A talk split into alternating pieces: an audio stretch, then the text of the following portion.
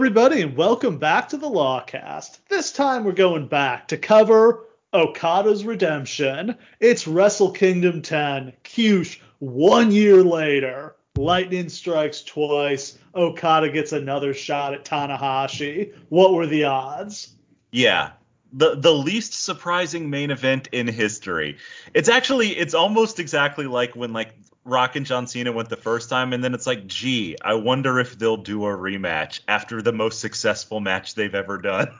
Uh, it's funny, and I don't think they were inspired by The Rock and Cena, but this feud and like these couple matches in particular are it's very much a re like it's the same storyline as Rock and Cena. Yeah, it's actually very funny like the the veteran who was absolutely beloved and solidified as like the top guy anywhere he walks everyone knows he's the king. And the guy trying to supplant him with that role who's already a big star in his own right but just isn't on the same level and then basically the the story has to end with Okada beating Tanahashi. Everyone and their mother knows that.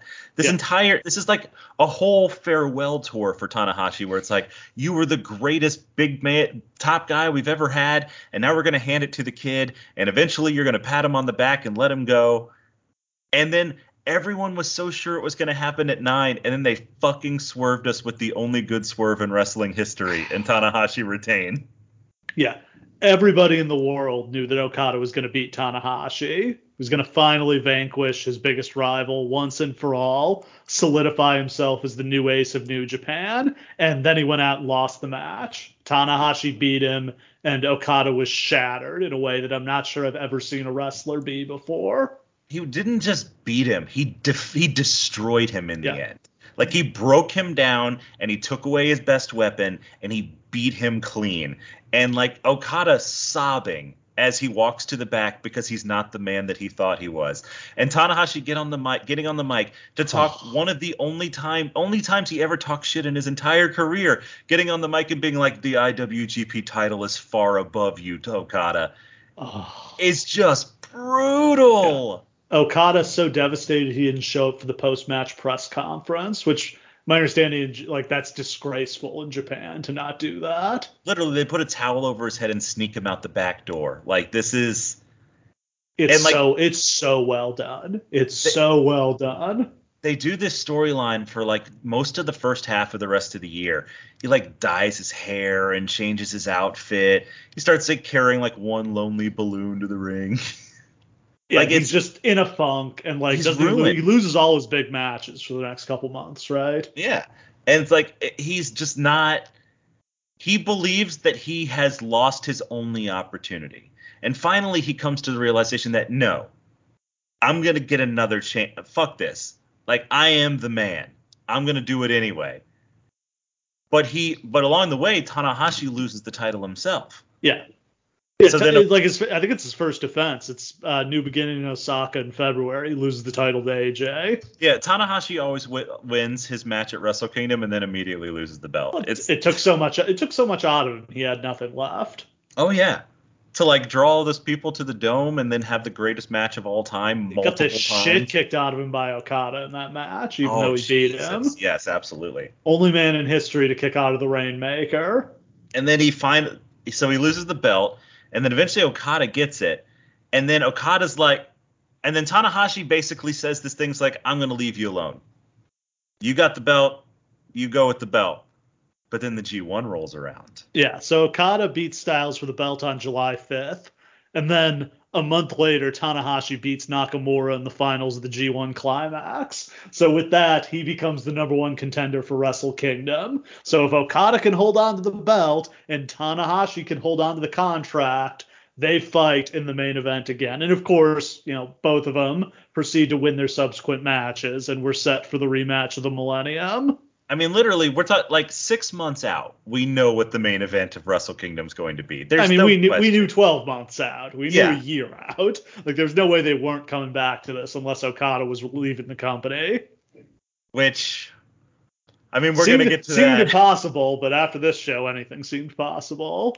But yeah, so they they built it, it, was such a direct build, and it wasn't like Rock Cena, where like literally it's the only focus of anything these ties do across the entire year. They went on with their lives. They went on and did other things. It just it was in the back of the mind of every fan all year long. Like we're coming back.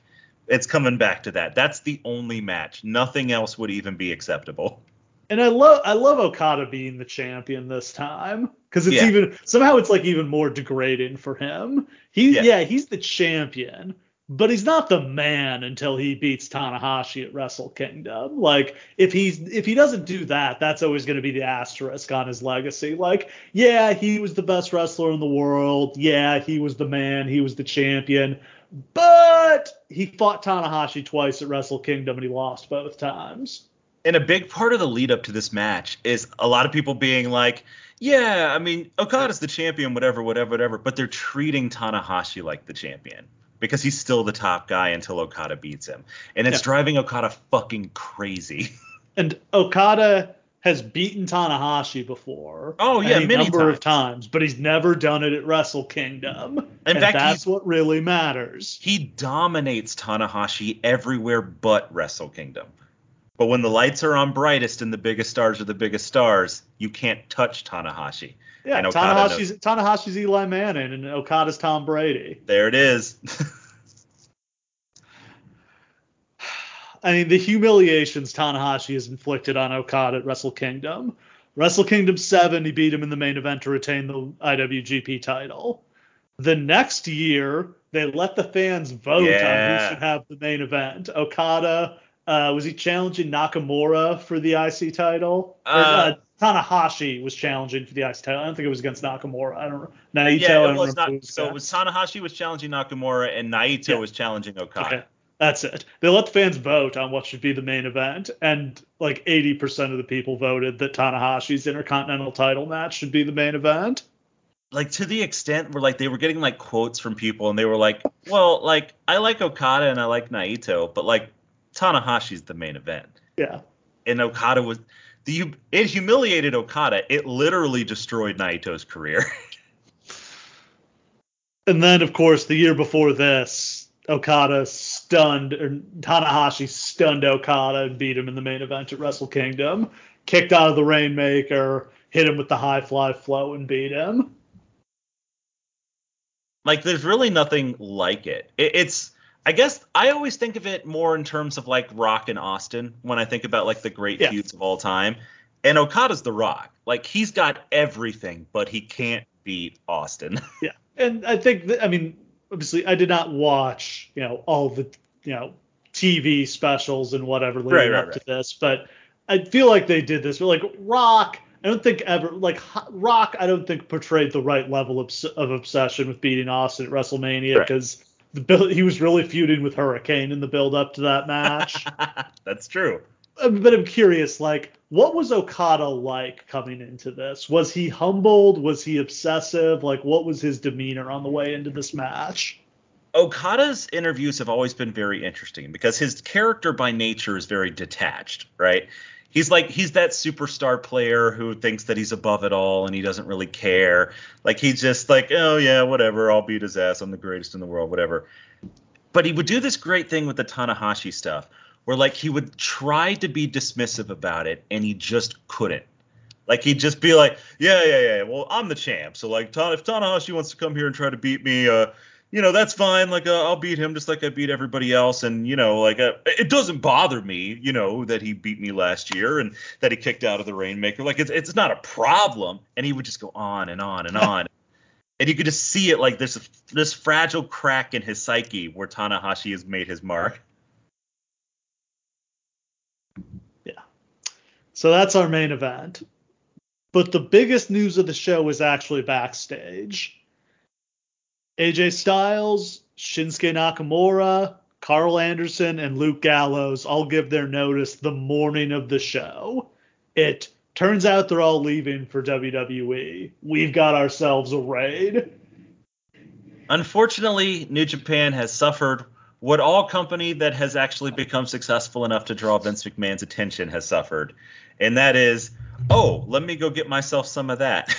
Yeah. First now, time WWE has ever raided a foreign company?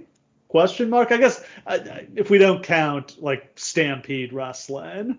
But. Yeah, I mean that's tricky because I mean they sort of rated Mexico like AAA for a minute, but like not really. Like, no. and they always wanted to do business with Japanese companies. Like that was true all through the 90s and all through the thousands. They would try to get these deals done. But the problem with do, make, doing business with Japanese companies is that Vince McMahon won't ever let another company be his equal and the Japanese companies don't want to be rated. So this is the first time that they literally are like, oh, they have some assets that our fans want to see. Let's go take those motherfuckers. This is the most overt they had been in a talent raid since WCW, I think. Yeah. It, it's crazy, and it's crazy. And the thing that allows them to do mm-hmm. this is New Japan wrestlers are under one-year contracts. Like they had always done this for time immemorial where basically you would sign a one year contract and when it was up, you could either roll it over or leave. Which is kind of ridiculous when you look back on it now that they hadn't been rated more often. So after Wrestle Kingdom 9, where all of these guys suddenly became household names, well, Vince yeah. knew exactly when their contracts came up. Yeah, the one year contract thing feels like such a fascinating blunder to me that all the and does every do everybody's contracts run out in January right after the Dome show, or was that just a coincidence with these guys? I think for the most part they do, but like that's only because a lot of the, these people get brought in originally for Dome shows. Yeah. You know what I mean? So like their first contract will be like that, and then if they keep using them, they just keep rolling it over. So like it makes sense, but yeah, you're right and that this comes from a place like in like the 90s with Japan where like they just be like oh well after a year you might want to move on. You might want to go Vader you might want to go back to WCW so we're only going to sign you for a year. They would just do that never dreaming that like a WWE would come and try to sign all of their talent. It's fuck I I understand why they would do it but they would just left themselves wide open. Yeah. Um I mean we know AJ Styles is going to go on to be one of WWE's biggest stars. Nakamura, you know, has done fine for himself. He's clearly, you know, just kind of coasting in WWE. I think it's fair to say. Yeah, and I don't think anybody was all that surprised when AJ left or when Gallows or Anderson yeah. left, because you knew that WWE was going to want to get themselves a piece of Bullet Club, right? Bullet Club was like the thing that was so popular that it was becoming like a cultural moment, and they were going to try to get their hands on it. And they already had they already had Finn Balor, so right. adding these guys to the mix. Although turns out they did fuck all with them. Yeah, I mean, basically they tried to sign Bullet Club. The shock was Nakamura. Yeah. Didn't see that coming. I don't think a star of this magnitude had ever had left the company that they were a part of. Is this bigger than Kurt leaving WWE for TNA? Mm, God, it's it's so hard to compare across countries. But also, like Nakamura didn't have some drug addiction. He wasn't no. released. Like he's he no, just left. Japan was desperate to keep him, I'm sure. I mean, literally, he is their third biggest star, and at various points, he's been their second biggest star as well. And they're about to blow off the feud between their two biggest stars, in which case it's going to be his time to step up. The entire the entire next year was going to be about Okada versus yeah. Nakamura, and they knew it. Yeah, like Okada was probably going to hold the belt all year, and Nakamura would win the G1 and challenge him at Wrestle Kingdom. Like it was like set in fucking stone. Yeah. There was nothing else, no other main event possible. The entire Omega ascension to the top of the card was only in the vacuum caused by Nakamura leaving because they had nothing after that. That they had blown off everything else. Yeah. Like their their entire main event of the past year before this was all Okada, Tanahashi, Nakamura, AJ Styles. Two a half of it leaves. Like that's fucking crazy. Uh, and in a bad bit of luck, Nakamura is scheduled to defend the IC title against Styles, so they're both leaving. If if they were in different matches, you would just have both of them lose their matches, but can't do that. Like, can you imagine like putting on a WrestleMania and then like the match right below the main event? Well, it, ha- it happened with Goldberg and Lesnar. Oh yeah, there you go. That's a good comparison. Yeah. Is they and both it was show a up, disaster. They both show up like the night before and they're like, "Hey, we're bouncing." Yeah. Not even I the mean, night at least before. That, at least that they knew a few weeks out. They literally tell they tell the bookers the day of all four of them. Yeah. That sucks. Like AJ is literally gone like right. I think he works the next day and he's gone. He's got to go to the Rumble. Yeah, like his Yeah, Nakamura sticks around for at least a few weeks so he can. Uh, does he lose the title of the ring or does he vacate it? I believe he loses the title in the ring, but I can't remember. He may have vacated it. Well, yeah, he Yeah. was supposed to drop it, I think, to Omega, but they weren't. I don't think that ever actually happens. But he's it's not like he's like a dickhead and doesn't want to drop the belt. They just they kind of give him like a month long farewell tour instead. Yeah. Which is I'm sure a big long extended please come back when you're done taking Vince's money, which we're still waiting on. yeah, but With yeah. that, this this is actually the last time after this they sign everybody to long-term contracts on the whole roster because Well, oh, they get so freaked out yeah. But the big thing is WWE does not get who they actually wanted. Nakamura was not their target. They wanted Okada. Yeah, they threw everything at Okada. That had to be a Triple H thing. they offered him allegedly they offered him like John Cena money to jump. That seems crazy to me. I mean, I don't know if that's true. That was just the rumor at the time. But they were like, you want a part time schedule? You want John Cena money? Because he's 28, Steve. How do you think he would have translated to America? I think he would have been a god Yeah, if they had booked him right. I mean, they booked Nakamura like a funkin' punchline, so I can't honestly believe that they would that's have. yeah. I mean, that's my thing. Is like, and I think Nakamura translates easier just because he's so unique and charismatic. Right. Now, Okada like looks like a god when he comes out. And that's the thing, is that like Does he speak English? some, Yeah, not a lot. no. But like he, well, enough. It's actually kind of hard to say because he's been like really close friends with a lot of Americans for a long time, and he did his run in TNA, so I don't think he speaks no English. It's the funniest thing that TNA had Okada. Oh yeah, literally, uh, so much of Okada's later decisions are specifically because of how TNA fucked him bad. He'll never go to WWE because of TNA. I think that was literally part of the decision. He was like, no, Last I time I went to America, it was bullshit. But also AEW partially comes to be because of Okada's experience in TNA. He makes the Bucks stars in New Japan because they were the only people who were nice to him there. That's some really interesting history, and I keep waiting for him to show up in AEW. I mean, it seems like the biggest slam dunk in the entire world. He's just got to be done being the top fucking guy for a second. Yeah. Which who knows when that'll happen. Coincidentally, we're recording this the evening of January 4th, so the first night of Wrestle Kingdom was, you know, the early hours of this morning, and. Cush doesn't know what happened. Unfortunately, this is the first time in eight years that I have not watched Wrestle Kingdom live because I had to work at six o'clock in the morning, and even I'm not that fucking crazy. No. Uh, so I, I, I, I'm trying to duck spoilers like arrows because all of you, and I love you all so Yeah. much. You have such great things in your heart, and you associate me with New Japan, and I appreciate that.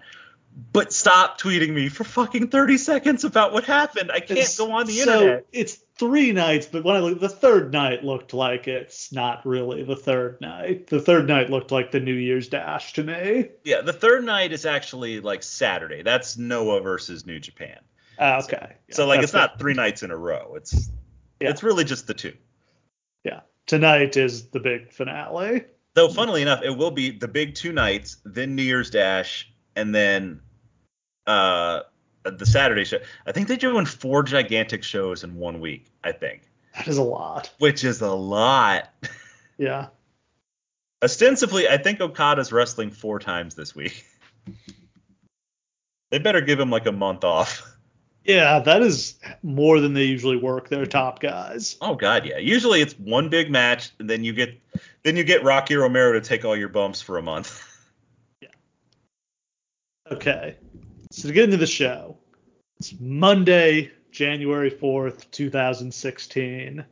We are, of course, at the Tokyo Dome in Tokyo, Japan. There's 25,204 people in attendance. That's down quite a bit from the 36,000 they did the previous year.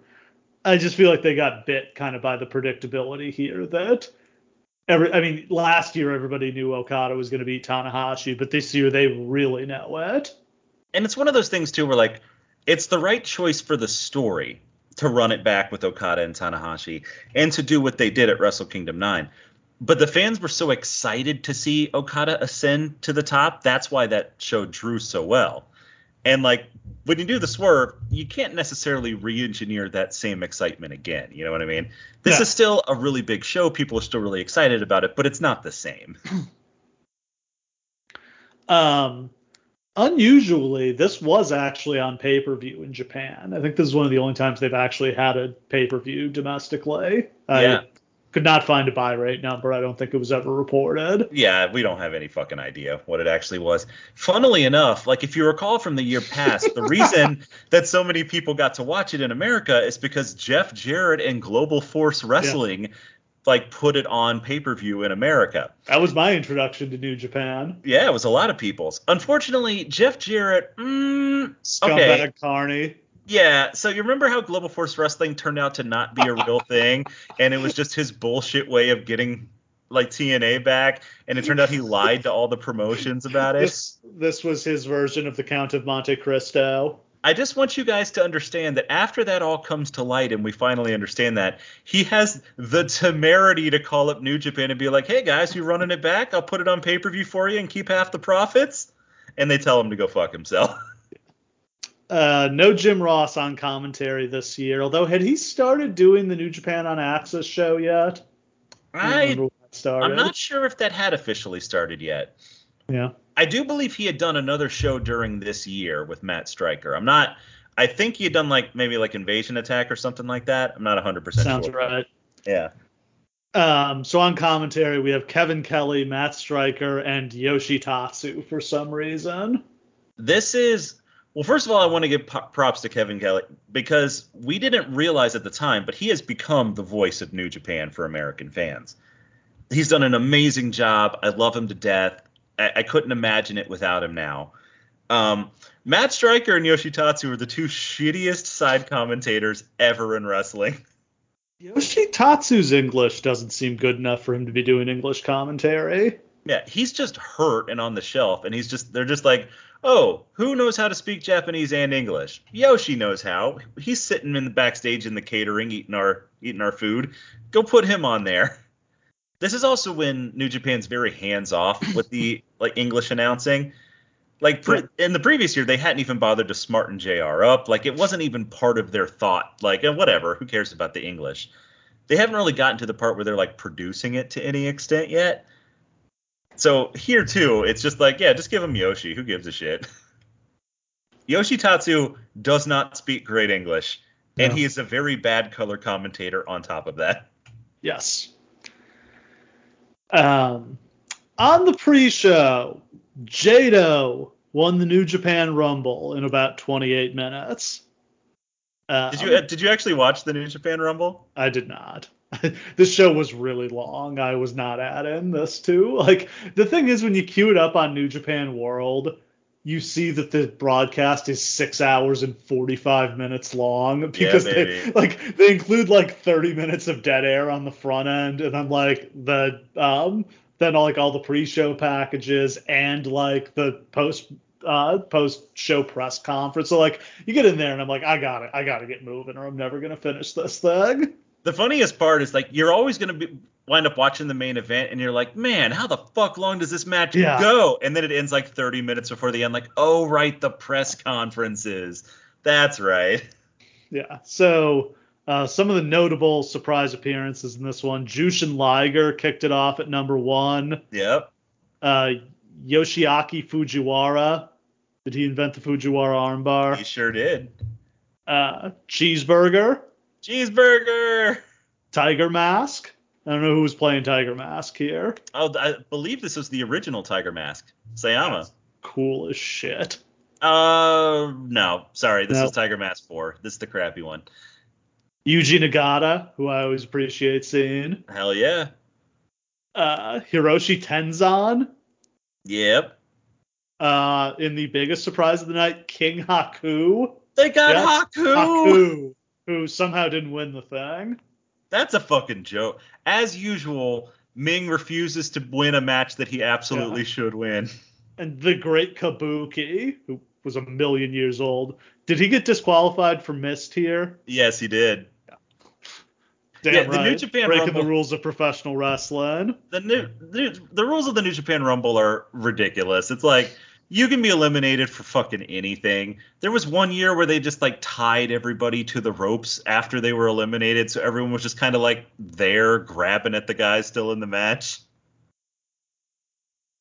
It's a fucking weird thing. It's just fun. Like hmm. th- this is literally just a hey, let's roll these 50 year olds out and show everyone that they're still in shape.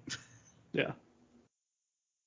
Yeah, I mean, as I've said, I it would be so great if they could do this at WrestleMania. Like I know they do the battle royals, but the fun of staggering the entrances to get the lads and having legends come out is so great. Yeah, you can just do like 15 actual wrestlers and then 15 whoever still like in working shape. Yeah. Come get a paycheck.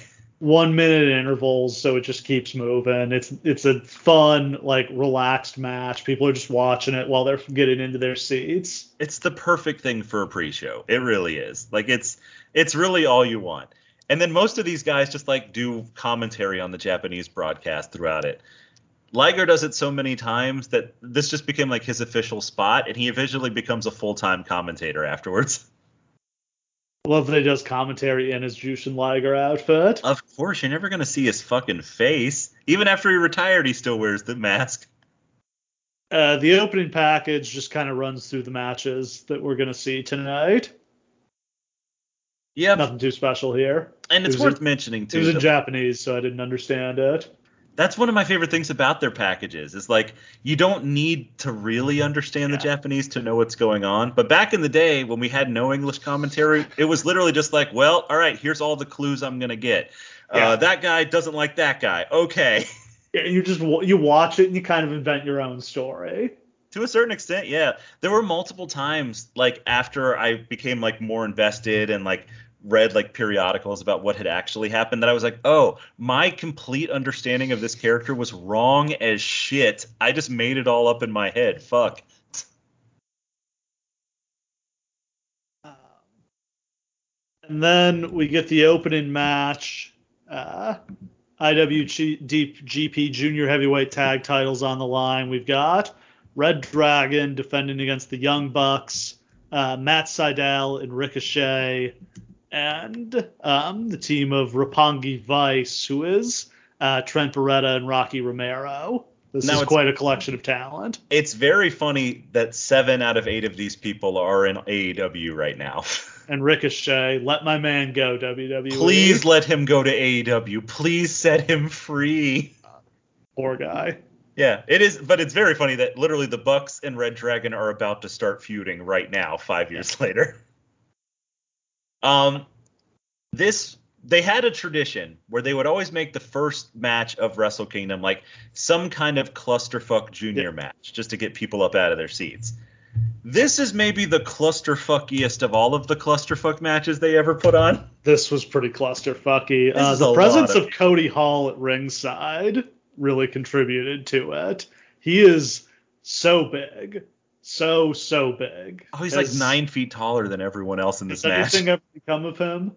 Unfortunately, he turns out to, and I say this with the greatest of love, a gigantic scumbag who everyone in the wrestling industry hates, Oh. including his own father. So no. I mean, literally, Scott called in a personal favor to get him into the dojo, and they had high hopes for him, and like he was Yeah, was look kind of developing. He's Scott Hall's son.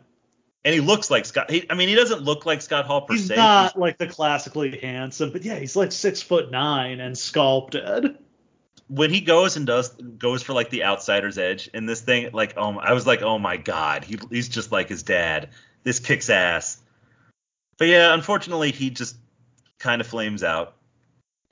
Like he literally can't get signed anywhere in the wrestling industry right now, despite being Scott Hall's son and a giant jack dude.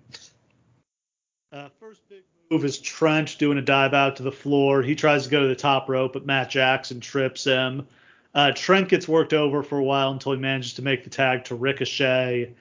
They do the spot where everyone does their dives out to the floor. Ricochet goes to dive, but Cody Hall trips him and then hits a razor's edge out on the floor. Like oh, over the top rope, down onto the floor, down onto all the other guys in the match. The referee is, I don't know, tripped on his shoelace or something. Yeah, Cody Hall. Normally, people in matches like this will be like, "Yeah, I'll, I'll get a little bit of interference yeah. from the from the Bucks," and then might they hit won't somebody notice. or something. Might hit a punch or something behind the referee's back. He does like multiple like complicated moves directly in front of Yes. the referee. As you put it, the reason the Bullet Club got so much heat was because Japanese fans had never seen Memphis heel bullshit before. That's exactly what it is. It's like, like, they are so angry with this bullshit because it's fake wrestling. and the funniest part is that like in the That's beginning, sensibilities. in these early days, it works so well because they're not doing a ton of it. These days, in order to get the same reaction, they have like the House of Torture, like setting guys on fire in front of the referee, and like the fans are like, "Boo, this blows." But But back yeah. then, it's like, "What? You you threw him into the railing? We don't fucking do that. Fuck you." Yeah, they used to get wicked heat when Kenny Omega would pull out the cold spray. Yep, exactly. Uh, Red Dragon look like they have the match won, but Hall breaks up the pin. Fish and O'Reilly double team him and knock him out, and then they do a spot where everyone in the match combines for a big suplex. I loved how Romero had to like run around in circles to find the right spot. my Rocky Romero during this period is one of my favorite wrestlers of all time because he doesn't really belong like athletically or anything like that, but he's just so beloved because he's always been there. He was in this division when this division was garbage. And so people just love him because he's been around for so long and he's been doing that Terry Funk forever clothesline for so long that yeah, he's just absolutely beloved. Uh, Beretta and Ricochet do stereo shooting star presses, but Matt Jackson tags himself in. He almost gets the pin, but Romero kicks out. And then the Bucks hit more bang for your buck, and they get the pin. Um, win the tag titles. That was a really fun opener. I always love these four way tag matches. Absolutely. Like again, there's a lot going on here. And I felt a little bad for Red Dragon because in these like flippy spot fest, they don't really stand out as much because that's not really what they do. And that's kind of a shame because they had actually gotten over really strong in the year before this. Kyle O'Reilly especially probably should never have left New Japan because at one point he gets a match with Shibata that like literally the fans lost their shit for. He like he could have actually had a future with this company. Yeah, instead, we got that endless undisputed era run in NXT. Yeah, everybody loved that. Uh, next up, we've got a six man tag match for the never open weight six man championship. Why the hell are we adding six man tag belts? You know, it almost kind of makes sense because New Japan is built so strongly around stables. Like everybody's in a stable. So if you're going to do that, you kind of almost might as well have like a stable championship. You know what I mean? For this to be the first match in it, though, is very, very strange. Because you have the Bullet. Basically, it's just an excuse to like put another belt on Bullet Club, though Yeah. they don't actually wind up doing that. Chaos is just a loose association of like a hundred dudes, Yes. ranging across all promotions. So from the Bullet Club, we've got Bad Luck Fale, Tama Tonga, and Yujiro Takahashi. And then from Chaos, it's the Briscoe brothers and Toru Yano. the Briscoe brothers. The Briscoe brothers. So Why fam- is New Japan co-promoting with Ring of Honor? So famously at Wrestle Kingdom 5, they built the whole thing around TNA, and it's an absolute disaster, and the fans don't care, and they don't have any stars the fans give a shit about, and Jeff Hardy shows up high to his match. and here, they kind of do the same thing with Ring of Honor. They don't go as far, but it's actually more embarrassing because at least like Jeff Hardy and Kurt Angle, they're, yeah, they're like real stars. real stars. Yeah. Every Ring of Honor dude on this show looks like a fucking jabroni. The Briscoes come out here and they look like embarrassing jokes. Like, yeah, in their fucking jean shorts and t-shirts. and like their shit's all shredded up and they look like they just rolled out of a mechanics like look i understand having like a unique look and being like a hardcore wrestler. You, and not everyone's going to be wearing like a robe for the prestige at wrestle kingdom. I get that. Like look at toru yano he's a comedy character. Like i totally understand but the briscoe brothers specifically to have them here representing ring of honor they look like assholes Oh, uh, Bullet Club jump chaos before the bell, which will be a running theme of their matches tonight. Yup. Fale looks like he's 350 pounds here. He, he is so big is. and he is dominant. Until he misses a corner charge, Mark Briscoe takes the hot tag, but Takahashi turns the tide with a fisherman's buster. Jay Briscoe tags in, hits a Death Valley driver. A second DVD almost gets the pin on Tonga Tonga hits an Alabama slam. Uh, Jay Briscoe gets Tonga up on his shoulders. Mark comes in with the flying clothesline for the Doomsday device. And that gets the pin. I was shocked Bullet Club didn't win here. Everyone on earth was shocked when Bullet yeah. Club didn't win here.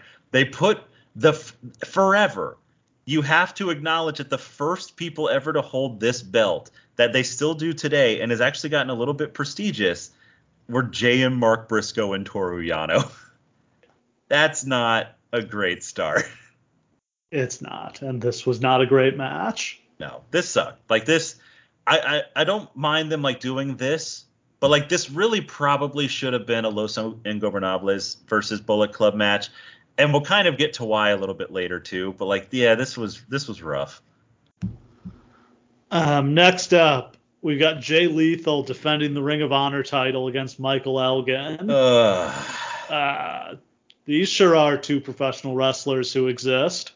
Now, let me say this because I'm going to say something nice about Michael Elgin, then I'm going to say something mean about Michael Elgin. So, the nice thing is, he comes over, Ring of Honor sends him over to be part of the G1 Climax earlier in this year because basically New Japan said, hey, pick one of your guys, we'll open a spot for him and he can like get over as part of our deal and he does a great job. Yeah.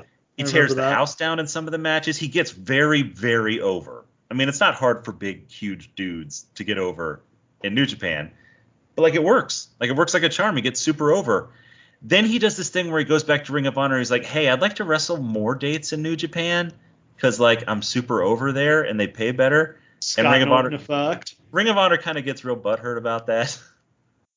Now, the main thing I'm going to say is that Michael Elgin's a rapist, and I hope that he gets blackballed from the industry forever. But that's not the point. The point here was that, like, this, they also do this funny thing where New Japan straight up announces that this is going to be the match for Wrestle Kingdom.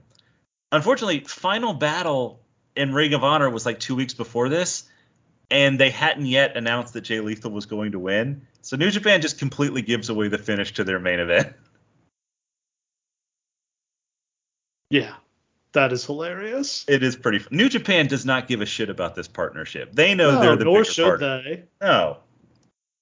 They basically use Ring of Honor as like a fancy travel agent the entire time they're doing this. Uh, early in the match, Lethal hits a suicide dive where he just smashes his shin on the guardrail. Yeah. Looked really bad. Jay Lethal so then was... he comes back and does another suicide dive he's really clearly like so amped up trying to like make his name at Wrestle Kingdom. But it's oof, yeah, he's he's that kind of out of control. Elgin comes back with a huge press power slam. This looked yeah. great. Yeah. He could really do some cool stuff. Uh, lethal turns the tide. He hits the Macho Man flying elbow. Goes for the lethal injection, but Elgin catches him with a roll rolling German suplex. Um, Elgin takes him to the top, hits a super Falcon arrow, then a buckle power bomb, but he gets distracted by Lethal's manager, Truth Martini. Yeah. Lethal hits Elgin with Martini's Book of Truth, and then he hits the lethal injection to get the pin. This was actually a little better than I was expecting. Crowd was actually pretty into this. It's not a horrible match, and like the crowd was surprisingly okay with it. But if you just look at it, like this is the match that you're putting on to represent Ring of Honor. Like, there's not nothing against Jay Lethal, but like he's not the guy. You know what I mean? And they had the opportunity to just put the belt on AJ and have it be AJ versus Elgin, and that would have been a much better idea. But they said no. They went with Jay, and this was fine, but it in no way felt like they didn't even put it on the second half of the show where the important matches are. If that tells you anything about how New Japan felt about this. Oh yeah. I mean, I thought we got started with the good stuff earlier than usual because the next match is Kenny Omega defending the junior heavyweight title against Kushida. Yeah, I think it's just because like the last six a matches are all about the same. Yeah. Yeah. Um, Kushida has a Back to the Future themed entrance where his manager Taguchi is dressed as Doc Brown because he's trying to turn the clock back to when he was the champion. Yes. So he, I believe it was the not the previous year. The previous year, Omega beats Taguchi for the championship, but like Kushida had had it, and then Omega beat him by cheating. And then Kushida had gotten embroiled into a bunch of tag team shit and had a bunch of failure. He's trying to set the clock back to when he was the ace of the junior division. Yeah. Also, he's just obsessed with Back to the Future. That's his whole thing. Yeah, so Omega won the title the year before at Wrestle Kingdom. He lost it to Kushida at Dominion, and then he won it back um, in September in Okayama. Um, Omega has a badass Terminator themed entrance. I this will go was fucking cool. I will go on record as saying that I think that Kenny Omega's New Japan theme song, Devil Sky, is probably a top three theme song in wrestling history. and like what he would do at Wrestle Kingdom every year was so fucking sick every single time. Who was He's he just- Cobra, Cobra the year before? Yeah, he's just a man who understands theatrics. The next year, I think he like wears a bunch of Terminator shit, but it doesn't look super lame like when Brian Cage does it. Or The last- H did it. the last year he knew it was his last year, so he did this like five minute long like Undertale video that nobody understood but him, but he didn't give a shit. Omega's got the Young Bucks backing him up. Um, once again, Bullet Club attack before the bell, and they knock out Taguchi. How interesting is it seeing Omega here before he puts all the muscle on? It's yeah, it's weird for him to be a junior, but you can see he's much smaller than he would be, you know, the year after this. Yeah, he's got those skinny little legs. he gets on the Tanahashi diet right after this. Um, Kushida throws Omega out to the floor. Omega gets the cold spray and sprays Kushida with it. What a great heel move. God, the fans are so mad about the cold spray. Then as Kushida jumps off the apron, Nick Jackson hits him with a trash can, and then Omega does the more bang for your buck with a trash can. Yep. Uh, Omega follows up with his sunset, sun, somersault plancha out to the floor. They go back to the ring. Kushida hits a Pele kick and then a somersault senton down to the floor. Kushida drags Omega up to the top rope, hits a single arm DDT. He goes for the corkscrew moonsault, but Omega rolls out of the way. Omega hits a German suplex, but Kushida rolls it into a Kimura. Taguchi has finally recovered after like 10 minutes and fights off the Young Bucks. Which looks it looks like somebody's deranged grandpa has hopped the guardrail. Once again, he's dressed as Doc Brown from Back to the Future. and not particularly convincingly. No. Omega tries for the one winged angel, but Kushida slips out. Omega hits the V trigger. Then he manages to lift Kushida with one arm for a sit down power bomb. That's that was super impressive. That's one of the coolest things I've ever Yeah. seen. Like he doesn't just like lift him up with the one arm. He does the whole thing with one arm. Tucks him in Yeah. and like under his legs, picks him up with one, slams him down with one, and it's picture perfect. Who can do that? Omega goes for the one winged angel again. Kushida rolls through into a pinning combination and gets the one, two, three. Kushida has turned back the clock. He is once again the ace of the juniors. I absolutely love this match. Great match. It's Yeah. amazing how much they, they only got 12 minutes. Yeah. This might be the best 12 minute match of all time. Like it's they up there. packed This so amazing. like they so much like working the limb and stuff into 12 minutes. They could have, if they had gotten 20, they could have done amazing things with it. And since it was Back to the Future themed, I gotta say, where Kenny Omega was going, they don't need roads. My God, literally, the next yeah. night, because they're like, oh shit, well AJ's the leader of Bullet Club, and the backup leader is Carl Anderson. Who the fuck are we gonna put in charge of Bullet Club? And so they just finally decide, well, Kenny? I guess, I guess Question it's Kenny. He's the only singles guy in Bullet Club. Yeah. Everyone else is a tag. Yeah, he will have one of the great meteoric rises of all time over the course of next year.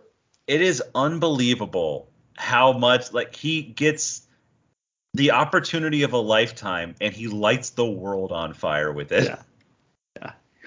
Yeah. I mean just one year from now he's going to be main event in the dome. Like it's an incredible rise. Absolutely.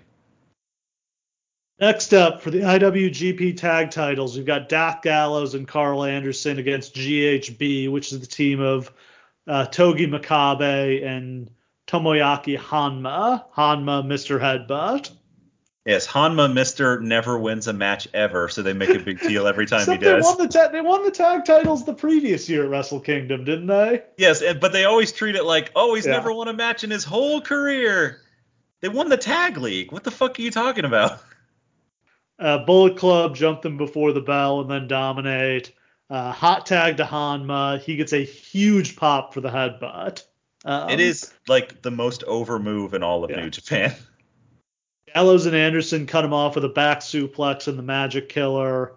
Gallows with a TKO, but he only gets two. Uh, Honma goes to the top. Gallows cuts him off. He sets up for something, but Honma slips. Uh, they improvise. Gallows hits a power bomb. Hot tag to Makabe. Anderson cuts him off with a kick and a spine buster. Makabe fires up, throws Honma into Gallows. Doomsday device on Anderson, then a slam and a diving headbutt, and Makabe with a knee drop from the top rope to get the pin. This was pretty much a standard, like, Good Brothers tag match. Yeah, there is zero, zero, zero, zero, zero chance that they had intended for Makabe and Honma to win this match before they found out about Gallows and Anderson. There's just no way. Like they're they're not that compelling a tag team, really. and literally, they they only hold it on to it until April because they get it. They literally like put it back on Bullet Club as soon as physically possible. Yeah. Um, next up, we've got Hirooki Goto versus Tetsuya Naito. Uh, what is the story here? All right. Well, first of all, I just want to give a shout out to Goto, who is apparently Arn Anderson's favorite wrestler of the modern era. That is so awesome. And it's very funny because Goto is actually incredibly boring. So of course that's who Arn Anderson would like. But also, okay, so Naito has been feuding with Shibata for like the last six months because Naito's whole deal now is that he's an asshole. He went away to Mexico because after the humiliation of being voted out of the main event, even though he won the G1 climax that year because the fans just didn't like him, they sent him away to Mexico to like find an actual personality and basically just to spare him the humiliation of being laughed out of arenas by the fans. This is some Rocky Maivia shit. Yeah. So they send him away, and while he's there, he interacts with a group in Mexico called Los Ingobernables, which was started by Rush in CMLL, they were doing this great thing where they had a, a, stable of guys who were just like, we'll do whatever the fuck we want, tranquilo. Maybe you've heard of another one who was part of the group. His name's Andrade. Yeah. Uh, and so they're all doing that, and they include Naito in that group. So when he comes back, he brings that back with him, and now they're Los Ingobernables de Japan, the Japan installment of that. And so he brings, and this character is what finally gets him over. This like disaffected, chilled out, but super spiteful and dick-headed guy. The fans fall in love with how much of an asshole he is. And it felt so much more true to who he actually was as a person, too. So he's been feuding with Shibata because Shibata takes himself so seriously. So Naito is just trolling him and then being like, hey, tranquilo, bro. But at the very last second, and no, to this day, I don't think anyone fully understands why. They just change it so that he's not facing Shibata here at Wrestle Kingdom. He's facing Shibata's tag team partner Goto. So there's no heat on this match whatsoever. It's very very weird. Yeah. Yeah. Um, I, did they just decide they had to do Ishii and Shibata here? I I mean I, the theme for this show kind of becomes dream matches. Yeah. You know what I mean? Like the last three matches are all kind of what you'd call dream matches. So I guess maybe I'm not. I mean that is like a really cool match. Don't get me wrong, but it's bizarre that they would spend so long building up Shibata Naito and then they just. It's not like they immediately go back to it at the next show. Like it just doesn't happen. It's very very weird. And I know Goto's not really doing anything on this show. And maybe they're like Goto Ishii for the 50th time's not that interesting. Man, it's just fucking weird. And Shibata Naito's a much, much, much bigger match than this. Naito is accompanied by Bushi and Evil, his stable his stable mates. Um, Goto is knocked to the floor.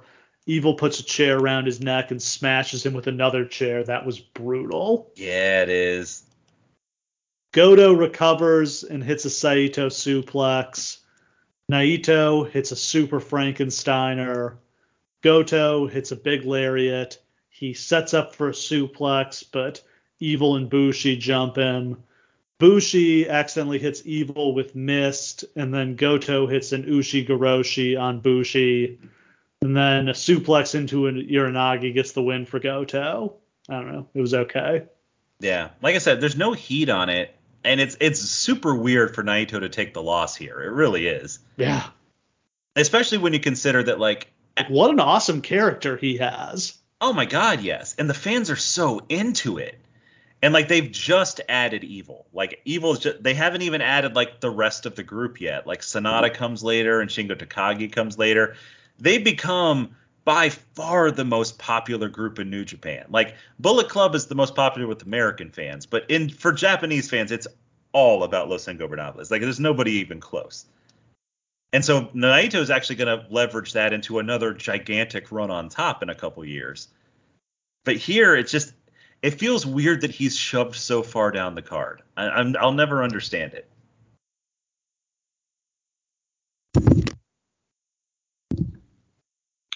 Uh, next up, for the never open weight championship, we've got Tomohiro Ishii defending against Katsuyori Shibata. Um, so I find this never championship so fascinating because never was supposed to be a developmental promotion. Correct. And it doesn't seem like it really launched. And then when this belt, which in theory you would think would be to like showcase young guys, instead seems to have become just like the hard ass title. Like it was, it's like the, it seems like it's the equivalent of the hardcore title, but they don't really do street fights in New Japan, so it's just dudes who punch each other really hard. this becomes like the headbutt world championship. And like it, it is so funny, like you said, that they were originally going to have never events, and then they're like, no, let's just not do that. And this just becomes. Yeah. this becomes the official belt of Tomohiro Ishii because it's just sort of like he'll never be world mm-hmm. champion, but he deserves something for being such a cool bastard. And it's just literally like, who wants to fight Tomohiro Ishii? And they just No bring out they just bring out some double hard motherfucker, and he'd be like, "Yeah, I'd like to take a headbutt." It's like every time this this title would show up on a card, I would just start cringing in my chair because I was like, "Oh, oh. no!" These matches are hard to watch. And when Um, they announced Shibata, it was like, "Oh, someone's gonna die. yeah, They I mean, might die." only about a year after this, Shibata would suffer that horrible injury when he hit that headbutt so hard his nose bled, and it turned out his brain was bleeding. He had a subdural hematoma, and that kept him out of the ring until literally tonight when he made Tonight. his comeback to the ring. Exactly. Early this morning, I think he wrestled. And I mean, it's not like a, a full match. Like it's still kind of like with restrictions and stuff. But we never thought that he would wrestle again. There no, was some again, his brain blood. He could have died. Yeah. Like that's what happens when you do shoot headbutts. Oh. Not worked. Shoot. I I think headbutts generally are a bad idea, and the ones he do did did are an absolutely terrible idea. And it's fascinating the idea that like it was in a match against Okada. Like Okada was taking those shoot headbutts where he literally Ugh. Shibata's brain started to bleed. Can you Yeah. imagine like yeah, the guy getting hit with that. Can you imagine John Cena wrestling Brock Lesnar and Brock being like, "All right, I'm gonna hit you with some shoot suplexes." now." No, stop it. That's the that's the moneymaker right there. It's work, brother. We got their money. Jesus. Oh, man, does Ishii look like a hard ass coming to the ring? Even now, like these days, he's old as shit and he's broken down a little bit. But when he showed up on Dynamite Yeah. and started like throwing motherfuckers around, I don't know that there's ever been a wrestler who like is so identified by that like double hard iron bastard motherfucker. He just seems like you could like bend iron around his face. They open with an exchange of strikes, and then they take turns letting the other guy kick them in the back to see who can kick harder. It's hard. Like every time I see somebody do a spot like this, it reminds me of the time that Anderson Silva broke his shin on a guy in a Oh, UFC God. fight, Oh, that was horrible. and I I like can't get that image out of my head. yeah. Guy checked his kick, and his shin just shattered. It is to this day like the most hard to watch thing I've ever Oh. seen in fight sports. Disgusting. Yeah. Shibata with some furious strikes in the corner and then a big boot to the face. Shibata with a series of forearms that Ishii shrugs off, and then Ishii just levels Shibata with one forearm shot. Oh man. Shibata with a triangle choke that he rolls into an armbar. Ishii manages to get to the ropes. They exchange lariats. Shibata counters with a big boot and a German suplex. And Ishii hits his own German suplex. They both collapse from exhaustion. Ishii with a power bomb, but he can only get two. Ishii tries for a superplex. Shibata locks his arm for a Kimura. Ishii fights out. Ishii with a clothesline. Shibata kicks out at one. Shibata with a, or a sliding lariat gets two for Ishii. Then Shibata comes back with a Pele kick. Ishii tries for a kick, but Shibata catches his leg and drops him with a clothesline. These guys are hitting each other real hard. This doesn't look like a work to me. Yeah, you're naming a lot of things that sound simple in most other matches, Oh. like clothesline and kick. And I just want you guys to But they're hitting know, each other for real. Yeah, these are like bombs being dropped. Like Yeah. Ishii has never taken a shot that didn't look like it should have ended the match. Like this is a work in the sense that they're cooperating, but they don't seem to be pulling their punches much at all. I kind of call this like the Antonio Inoki Memorial match, and they do this on like every Wrestle Kingdom, Yeah. where there's like one match where it's like, all right, let's give it up for the big dog and have two guys murder each other in the ring. this is what this is what Inoki envisioned when he Yeah. brought in all those MMA guys. Shibata with a sleeper hold. Ishii fights out. Shibata with headbutts, a drop kick, a lariat. Or Ishii hit the lariat. Shibata kicks out at one. Another lariat gets two. Shibata recovers, hits a devastating PK penalty kick where he just winds up and kicks the guy as hard as he can. And gets the pin, wins the title. That's the biggest win of his career to date. Yes.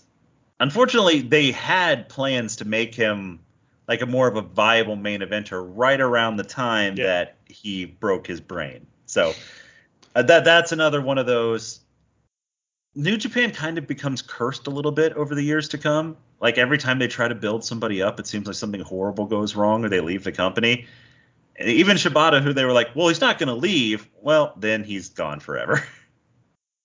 but man, this is one of those matches that I put on and I go make some, some popcorn because I'm going to feel bad about myself if I watch the whole thing. It's brutality.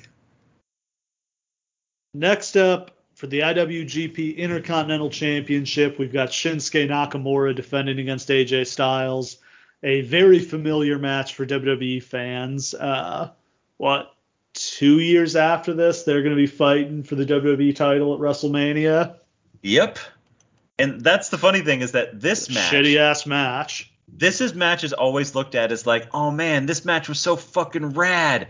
This is the match they could have at WWE. And then Nope. literally the match they do have is the the festival of nut shots. Yeah. Oh, man. I did love Nakamura's theme with the Japanese rap in. Oh yeah, that was good stuff. AJ with a sick looking mask he's wearing as he comes out. Yeah, he does look cool. God, Bullet Club AJ is just so much better than everything else he's ever done. The first ever singles meeting between these two. Um, early in the match, AJ appears to tweak his back when Nakamura throws him off the second rope. But once Nakamura turns his back, AJ hits him from behind. What an asshole. AJ with a Muta lock variation where he crosses Nakamura's legs. Uh, Nakamura comes back with a backbreaker that hurts AJ's back for real, and then he drives him into the railing out on the floor. Uh, back in the ring, Nakamura hits a big knee to AJ's back. AJ gets control of the match back, but his back gives out when he tries to suplex Nakamura until he manages to hit a snap suplex into the corner, which he's slow to get up from. Yep. Uh, Nakamura with a lung blower and that uh, like back suplex he would do where he would flip the guy over. Nakamura charges, but AJ rolls him into the calf killer. Gotta love the calf killer. Calf Killer is one of the coolest finishers ever that never Yeah. actually wins a match. No, I don't know. I can't ever remember him actually beating somebody with this. It's a shame because it's very, very awesome. Nakamura manages to roll it into an armbar. AJ gets the ropes for the break. AJ with a torture rack into a slam. Nakamura hits the Boma Ye off the second rope out of nowhere. Out of nowhere. That was awesome. Yeah. It's too hurt to make the pin. AJ recovers and hits a blue thunder bomb. AJ then hits the Pele kick. Nakamura follows up with the Boma Ye. He's again unable to make the cover. AJ hits his own Boma Ye. He goes up, hits the 450 splash, but Nakamura kicks out at two. Nakamura catches AJ in a cross arm breaker, traps the leg to stop him from getting to the ropes. Nakamura transitions into a triangle choke. AJ reverses into the Styles clash. Nakamura just barely kicks out at two. What a great sequence. Oh my god. Just like on the edge of your seat with that. They're not even done yet. No, this doesn't even like it should have been the finish. Like We're not even close. like another five minutes, yeah. AJ hits the Bloody Sunday DDT. He sets up for the Styles Clash, but Nakamura blocks it. AJ tries for the Super Styles Clash, but Nakamura blocks that too. Nakamura hits uh, basically an AA off the top rope. yeah, that was weird. Yeah, he was just feeling it. AJ kicks out. Nakamura hits a Boma Ye to the back of AJ's head and another Boma Ye to finish him off. What an awesome match. Everything about this rules. The fact that they went out and had a match this awesome, knowing Yeah. that they're both leaving, like they didn't have, they could have mailed it in here. The amount of respect they have for the promotion and the fans that It- there's no way they were going to dog it at the Tokyo Dome. Yeah, let's remember that the thing that we compared this to was Goldberg and Lesnar, and what we got from that shithead. Yeah. Um, uncharacteristically, AJ actually shows respect for Nakamura after the match, which is the beginning of the end of him being the leader of Bullet Club. yeah, that's all. That's all that Bullet Club needs to murder him in the ring the next night. Yeah, so he's going to get turned on the next night, and Omega is going to take over the Bullet Club from him, just as he took over the Bullet Club from Prince Devitt. There's always a progression, Yeah, it's like the Sith. though not really after Omega. That it it kind of got messy after that. All right, it's main event time. It's Oof. the match the world has come to see. Kazuchika Okada defends the IWGP Heavyweight Championship against the ace Hiroshi Tanahashi. It's all on the line here. Um, Okada fights for his legacy. If he loses, it's hard to imagine he could go on. Like I feel like his career would be over. there were some people who literally were like, "Well, maybe WWE did sign Yeah. him because he has to leave the promotion if he loses here." Oh, like no question. I mean, that's just maybe that's some long term thinking. They're like, yeah, you go ahead and go to WWE. We'll have you lose here, and then you can come back, right? There was some genuine ultra thought. heel if he came back years later. Absolutely. Yeah, it seems impossible that Okada could lose. But what if he does? But what if he does? What becomes of Okada then? Oh man. Meanwhile, yeah, Tanahashi is just playing with house money here. Like he more than solidified his legacy at Wrestle Kingdom the previous year when he beat Okada again. And part of the lead in for this for him was he, it was almost like a wistful thing for him where he's just like, yeah, you know, I don't need to beat him. No. I want to, but I don't Yeah. need to. Like, imagine if the Bucs and the Chiefs play in the Super Bowl again. Like, what does Tom Brady have left to prove? Yeah. If he loses by 50 to Patrick Mahomes, whatever. Whatever. He beat him the year before, and he's the greatest of all time. Exactly. And that's basically what this is. Like, Yeah. he wants to win because he loves beating Okada. Nothing has ever made Tanahashi as happy as rubbing Okada's face in it. But he doesn't have to win. No. No. He's set. Um, he comes out first with his number one contender briefcase, looks calm and bubbly. Oh, calm yeah. as could be. It, when you've main evented six of these motherfuckers in a row, it's just another day at the office. Yeah. Okada comes out looking very serious as he always does, and he looks amazing in his robe. This is. I think they kind of went out of their way. I don't know if this is something that they intentionally planned or not, but like Tanahashi just kind of looks normal, Yeah. and Okada comes out looking special. And I wonder if that's part of the passing of the torch, you know? and, and and it's the match of Okada's life. Yeah. Whereas you know Tanahashi would be great to win, but it doesn't really matter for him at this point. Agreed. Um, the crowd is absolutely buzzing at the start of this match, which Oh yeah. Very well, one you consider Japanese fans just generally a little more on the reserved side, and two we're like four hours into this show. Like I want you think about all the times that you watched like a even like a WrestleMania, but think about like a SummerSlam or Survivor Series. These like massive five hour shows. And by the time you get to the main event, you're just so fucking tired. And like even if you were interested before, you don't really fucking care now. And imagine that this is easily the match that are that these people are hottest about.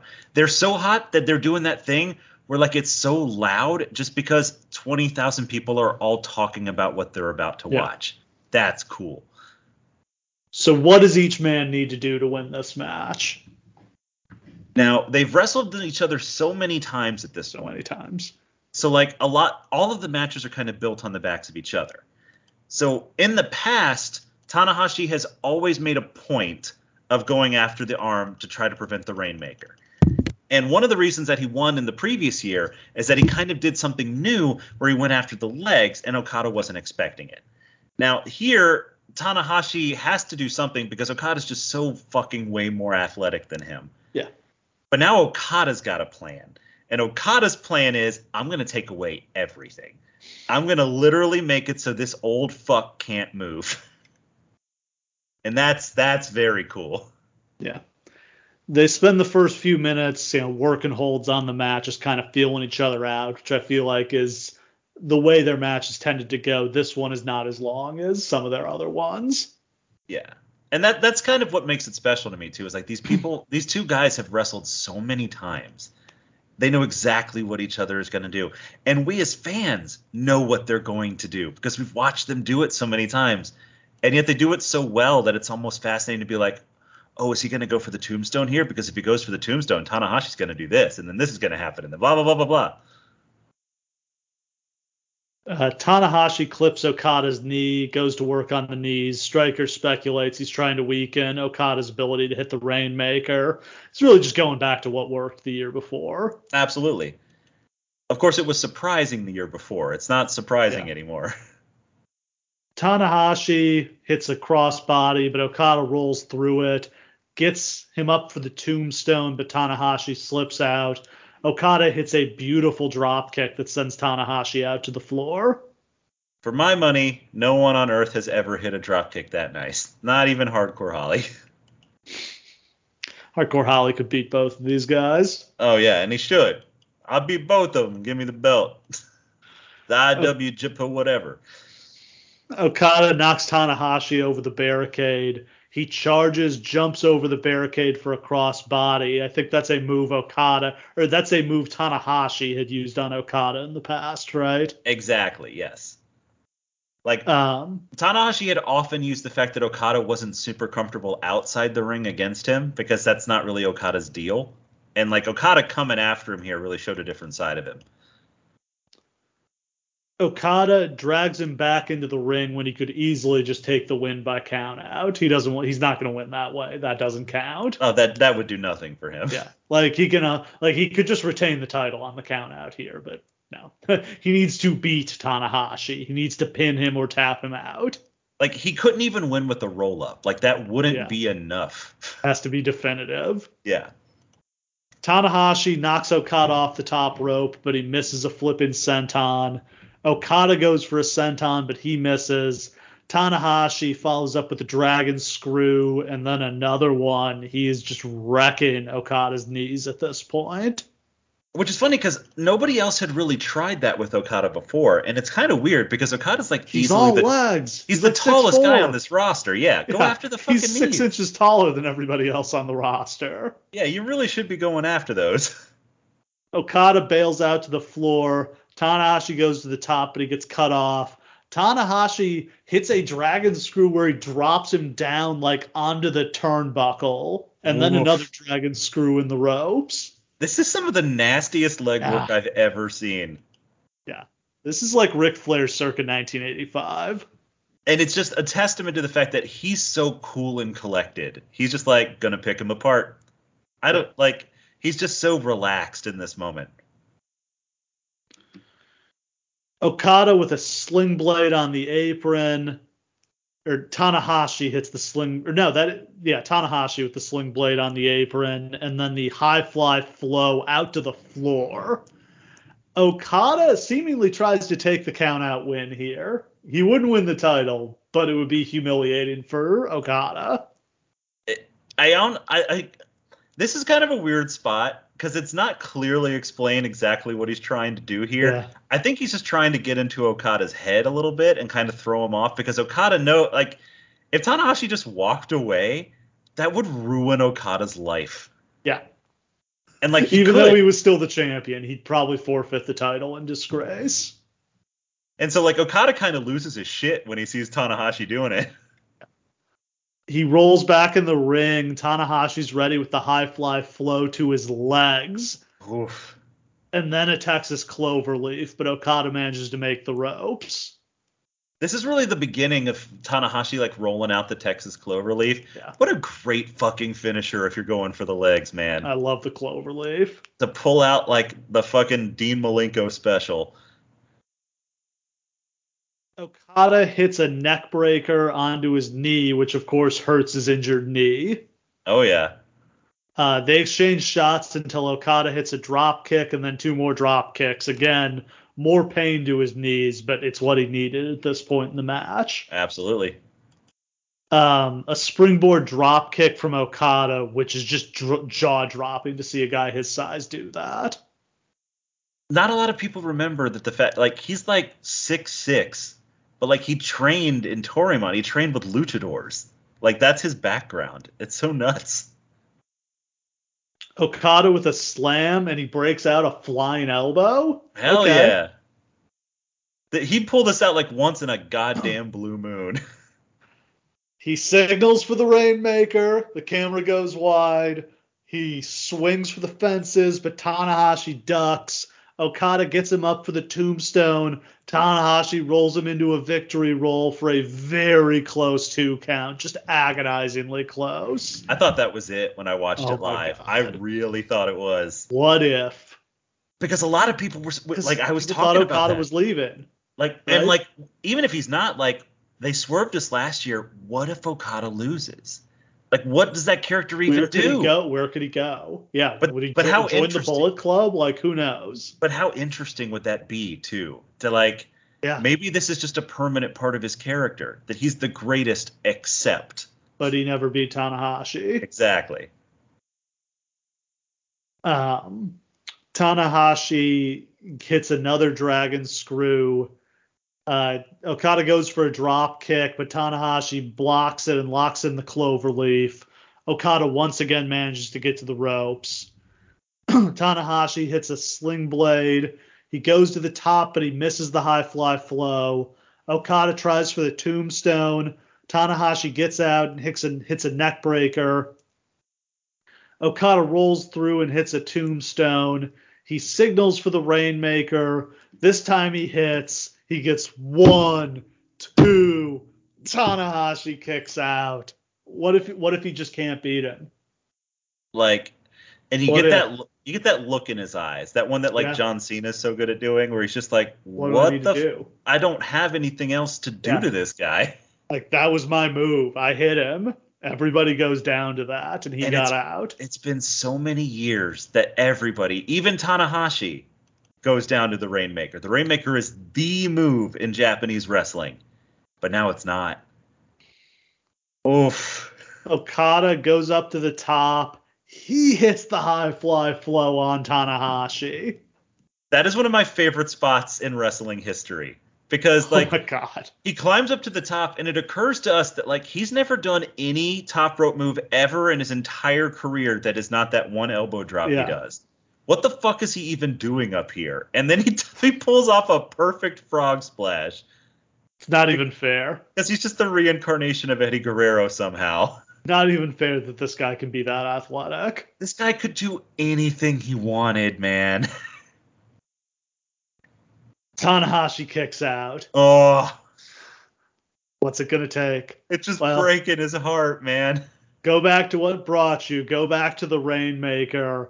But Tanahashi ducks it and he hits his own Rainmaker. He's the fucking Rainmaker. Okada kicks out, but he is very much on the defensive at this point. Like he's fired everything he's got and he can't put him down. And it takes so much to actually hit Tanahashi with the Rainmaker. Because even though that's his move, Tanahashi's already formulated like 50 counters Yeah. to it throughout all the course of all their matches. Now, he hasn't hit the tombstone and then the Rainmaker. That's that's the thing. hasn't gotten them in the order yet. But it's just so hard to hit multiple strings of moves on Tanahashi because he counters everything. Tanahashi goes back to the legs, but Okada gets him up for a tombstone. Tanahashi slips out again, hits a sling blade and a dragon suplex for two. At this point, I had completely come to the conclusion that Tanahashi was winning this match. Because, and this is the genius thing they do, this is exactly how Tanahashi always won all of his big matches. You'd think that he had lost, he'd start firing up, he'd hit a dragon screw, uh, he'd hit the dragon suplex, he'd probably get hit with one more big move, and then he'd counter something into the high fly flow and it was over. Like the the pattern was that was like his five moves of doom and they, they had just triggered it and it's like oh my god it's happening Tanahashi to the top. He goes for the high fly flow. He hits. And he immediately scrambles back up, runs back up to the top rope. He hits it again. He's got him. no one has ever kicked out of the multiple high fly flow Oh my god. But Okada kicks out at Oh two. my What god a, what a great champion. holy shit All right, reset. They've both kicked out of each other's big moves. it is bedlam. What is going to happen next? like the crowd has lost their minds And I mean, I don't know. How much in New Japan in this era, how much of a culture is there of kicking out of finishers in big matches? I mean, there is one. It's not like this thing where like you're going to kick out of 45 attitude adjustments or anything like that. Like Do they save it for Wrestle Kingdom? largely yes. Yeah. Like the established thing in New Japan is that you're going to have to string together a couple big moves in a Yeah. row in order to win on the big stage. But at the same time, and there's basically no established history of like stealing each other's finishers. That's fresh as fuck. These two have never done that. I Tanahashi did use the Rainmaker the year before, but I don't think true. he hit it. I think Okada ducked it. Yeah, he went for it, but he didn't hit it. And they even did the camera pan out. Um, okay, Tanahashi goes back to the top. You know, just go back to it again. Okada catches him out of the air with a drop kick. Another drop kick. Okada signals for the Rainmaker. Tanahashi ducks it. Okada hits a German suplex. He tries for a Rainmaker, but Tanahashi slaps him. That okay. that's a big deal. Because that's not a thing that Tanahashi had ever done in their feud before. It's a show of disrespect. Yes, and we're just in pure improv now. Like these aren't any of like the program counters that Tanahashi had come up with. At this point, he's just like, "Fuck you, no." And disrespect is like the worst thing you can do in Japanese wrestling. Oh, especially as part of this feud. Yeah. It's it's treating Okada like a fucking child.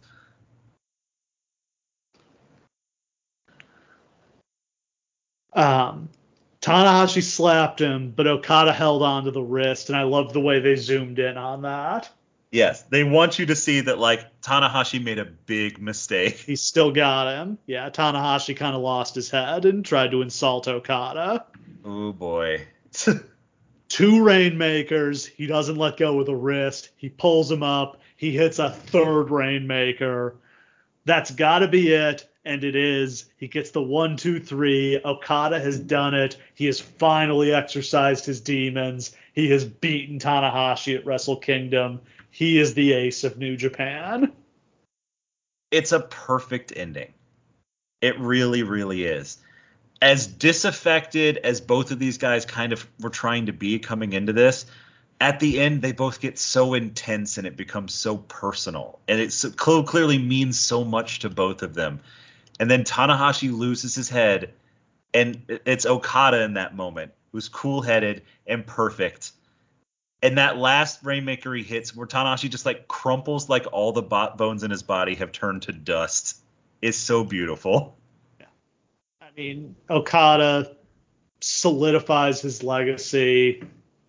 Hard to put over how much this means to his character. Like, the monkey's off his back. This was the one thing he hadn't done. Is this, and I'm just going to ask you this flat out. We've covered huge chunks of wrestling history at this point. Yeah. Is this the cleanest torch passing in wrestling history? It's up there. What about Hogan slamming Andre? I mean that that's really you know what that's a good point. Though I'm not sure. I mean Andre was a bigger star than Hogan, but I don't know that he was the guy for WWE in the same. Not by way. that. Not by that point. Yeah. Right. I think it is different. Um, I mean this is a point where these are the two biggest stars in Japan. They don't have to give it to Okada. Tanahashi could have had another five years on top, and he would have if Okada hadn't come along. yeah, this is about as clean as it gets. It's just this is the moment that Did John Tanahashi Cena. ever hold the title again after this? Yes, he did. He actually beat uh, Kenny Omega in the main event of Wrestle Kingdom and O- Omega's last Wrestle Kingdom. Oh, right. Yeah. Yeah, yeah, yeah. So like, oh, oh, Tanahashi's not done by any stretch of the I mean, imagination. he's still in the company. He's just not as prominent anymore. yeah, he's a big, big star even to this day. To this day, he's still like the public face of the company. That's just what he is. It's just that he cedes the number one spot to Okada here. This is the moment that John Cena spent the last 10 years of his career looking for, begging for. Every new guy that came along, he'd be like, hey, can I have this moment with them? Please? Yeah. Please? Please? I just want to pass the torch. Please let me pass the torch. Please, please, please. And he just never got to. Like, can you imagine how much it would have meant to Cena to have a match like this with Roman Reigns and just pass it on to him? I mean, he put Roman over so strong twice, but But it wasn't at WrestleMania. no, no. And that's just, you know, WWE and timing is a funny thing. Yeah, it wasn't a three year long storyline No. where that was the whole point of the whole promotion. Yeah, instead they shotgunned it into like a three week feud both times. Yeah. It just, I- my heart goes out to Cena on that because I guarantee you he would have said yes to doing it. Oh, yeah. Like, he, he desperately wanted to. Yeah. I mean, anyway, yeah. Um, maybe I didn't catch it. It didn't seem like there was much of a post match moment between them. No, Tanahashi just left. Yeah, That's actually kind of the weird crux of it too. Is like Tanahashi's always been very respectful and handshaky with other guys. He never really was with Okada. yeah, When Okada when Okada beat him, Tanahashi never stuck around. It's like Bret Hart walking out on Shawn Michaels. It's actually kind of funny because later on they would occasionally team up in what they called the Dream Team, except that like they never really dealt with the fact they still openly hated each other. they should. But like they were unbeatable as a team, like truly unstoppably unbeatable, but they fucking hate each other. Well, I guess a couple like back in like wasn't it 2013 Okada beat Tanahashi and like Tanahashi basically did a concession speech. Yes. Yeah. I don't know that we needed that here, but it feels like there should have been something here because we were done. I mean, they wrestled again after this, but we were done with this. Was the end of the rivalry? Yeah, there's something to the idea of Tanahashi just leaving and letting Okada have that moment on yeah. his own. But I, I kind of agree. It in my dream booking, Tanahashi would have shook his hand and then walked away. Yeah. But I it doesn't need to be an elaborate thing, but just a quick handshake and raising his arm in victory would have made sense to me here. In the press conference later on, Tanahashi is like full of effusive praise about Okada. This is Okada's era now. He's the guy. He even goes so far as to say like, "I will not challenge Okada for the title again." Ever. Yeah, we've heard that before. That's what yeah. he said the last time. yeah, it also does not continue on here. Yeah. But yeah, I mean, what an ending. Yeah. Think Okada does a post-match promo. Did he say anything of significance here? Not really. He basically he's the Rainmaker. New Japan's mine. I'm the Rainmaker. Welcome to the Rainmaker era. Blah blah blah. He doesn't seem very likable. He's not. And yet, and yet, yeah. he is absolutely beloved. Well, it's he looks like a male model, is built like a Greek god, and is freakishly athletic. So you know, you understand how people are drawn to him. There's kind of this thing too in his interviews that are a little bit wink wink, where he's just like, yeah, I'm much better than everyone else. I'm way too good for all of this bullshit. New Japan should pay me extra because I'm so much better than everyone. They need to kind of do like a sly smile at the camera so that the fans know, like, I don't, you know, I yeah. actually love it here. I love you guys. yeah, he's like an anime character come to life. He really is, and that's why occasionally he'll come out with like a sword and a dinosaur or whatever. Um, so that wraps another amazing Wrestle Kingdom. Um, I think the I think I liked the year before more, but this was a very worthy follow up. The year before was Man, nine was special. Maybe nine because it was the first be, one I ever saw. I, I have honestly gone on record as saying before that I think nine might be the greatest wrestling show ever in history. Those last I mean those last two matches were both so incredible. Yeah, that's definitely the best two matches ever on the same wrestling card, probably. And they're back to back on the same show. Yeah. But also like it's just a bigger show. There's more heat on the big matches. Um, the the shock ending is just something yeah. that's so incredibly memorable. It was a bigger it was a bigger crowd. This one didn't draw as well. It was the first one that really got the American yeah. audience involved. Like there's just something unbelievably special about it. This one almost has like a little bit of bittersweetness to it. Like this is the end of an era. Oh yeah. Like a new era is about to begin, and it's like they're not gonna actually sink in quality for like another five years but it's never going to be like this again. Okada Tanahashi is the greatest feud in wrestling history. Certainly the greatest in ring feud, arguably the greatest feud all the way around, and it's over. You can't replicate that. Like, you can't fill that void. It just. And now half the people. On this show, I think I counted it up. 19 of the people that we just talked about on this show will no longer be with the company five years later. Yeah. It's wild how much of this they lose. So, I mean, coming out of this, you would have thought, okay, they're headed into a rebuilding period. Yeah. Like they are losing two of their biggest stars, and they just blew off their biggest feud. They it feels inevitable that they're going to fall off and somehow the next year they draw like just uh, basically the exact same size crowd like another they draw 25,000 again and then the year after that in 2018 they pack the place and have like 40,000 there. That is also kind of directly attributable to they make two very smart decisions. The first is they build around omega and they're not really sure it's going to work but by the time you get to like may the fan base has fallen in love with him in this like crazy way that eventually the fans are going to turn him babyface because yeah. they love him so fucking much against his will because he's not a good babyface. And then the next year, unlikable shithead. The next year, they build it all around the redemption. Naito versus Okada. They're gonna do it right this time. This time, they're the people you wished they had been the last time. That's fun. So yeah, in 2017, the year after this, Okada and Omega are going to have you know, one of the great matches of all time. That was the match that Dave Meltzer gave six stars to, and like you can quibble with that, but it was an unbelievable, amazing match. Absolutely, like kind of changed the idea of what the main events in New Japan could be. Really brought them into a new era.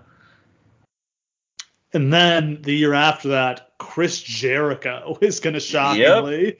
jump to New Japan and enter a feud with Kenny Omega. Um, Kenny Omega is the Omega, Jericho is the Alpha. Um, I mean, this was kind of the best of both worlds because they had in Okada Naito, they had a match that would draw in Japan, and then in Omega versus Jericho, they had a match to draw the American fans.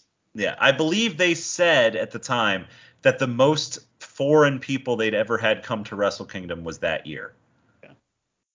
Which I mean, that makes sense. It's the biggest American match ever promoted in Japan. They also hit on all these other smaller guys. Like they New Japan just keeps building stars out of nowhere. In, in a in an era where like nobody else really builds any stars, if you think about it, until like AEW comes along. New Japan just builds like a new star every fucking year. From like Jay Jay White comes out of nowhere. Will Ospreay comes out yeah. of nowhere. Like these guys who are like just like scrubs on the mid card, like become yeah. huge stars the next year. Junior heavyweights like B guys in the stables become gigantic stars who are main eventing. Kota Ibushi emerges as this like incandescent figure. Yeah. I, I just I, I can't talk enough about how smart these shows are put together. Like and and I do feel like the booking has fallen off, even though they've had they've had the worst run yes. of luck of any promotion I think I've ever seen. You're absolutely between absolutely. the pandemic and like Japan being much stricter and taking it much more seriously, frankly, than America does. So they've had limited attendance for years, for you know, what going on two years now, but, and I mean, just even, this horrible run of injuries they've had, and guys so, getting COVID at the wrong time. I'm not sure any booker has ever like run gone more than ten years without kind of losing their fastball, because at a certain point you've used all your best ideas, right?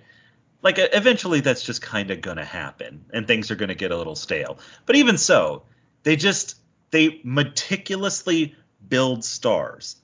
And they do it in such a way that every time Wrestle Kingdom comes around, even this, this bullshit, horrible, cursed year that sucks, produced a Wrestle Kingdom that I'm so excited to see that I'm literally dodging all of your texts and all of your tweets and all of your Facebook messages for three days so that I don't have it spoiled for me. Even now i'm literally on the wikipedia page for wrestle kingdom 12 and i'm so scared i'm accidentally going to click onto the wikipedia page for this year and see what happened. Oh man. So that is a wrap for wrestle kingdom 10 um, love covering these. I'm sure we'll do more of them eventually. It's just such um, a palate cleanser. Like yeah. after like a couple we do months, so many garbage shows these horrible starcades yeah, every year you make me run through all of these garbage ass Starcades, and my reward at the end is like one the Wrestle tasty, Kingdom, the tasty king, candy of Wrestle Kingdom. The one week you give me before we plunge headlong into garbage WWE.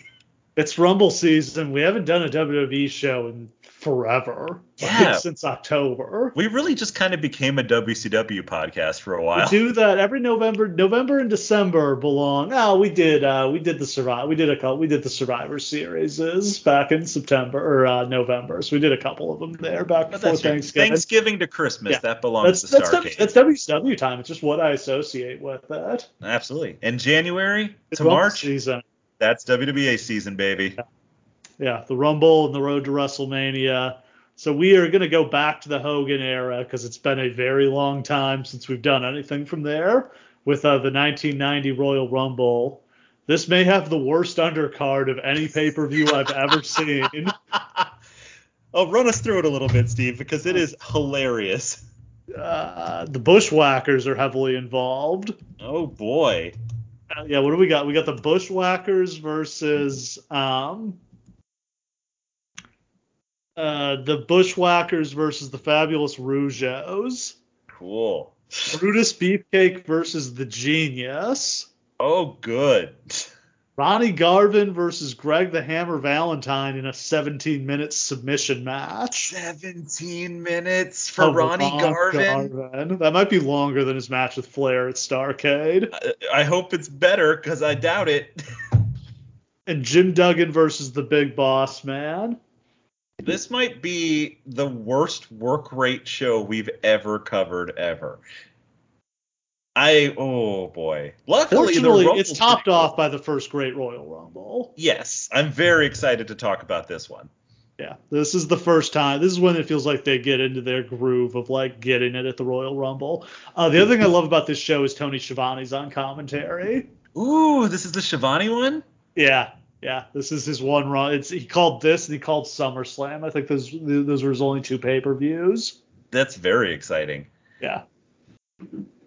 This is also, I believe, one of the two Royal Rumbles that Hulk Hogan wrestles as a heel for some reason.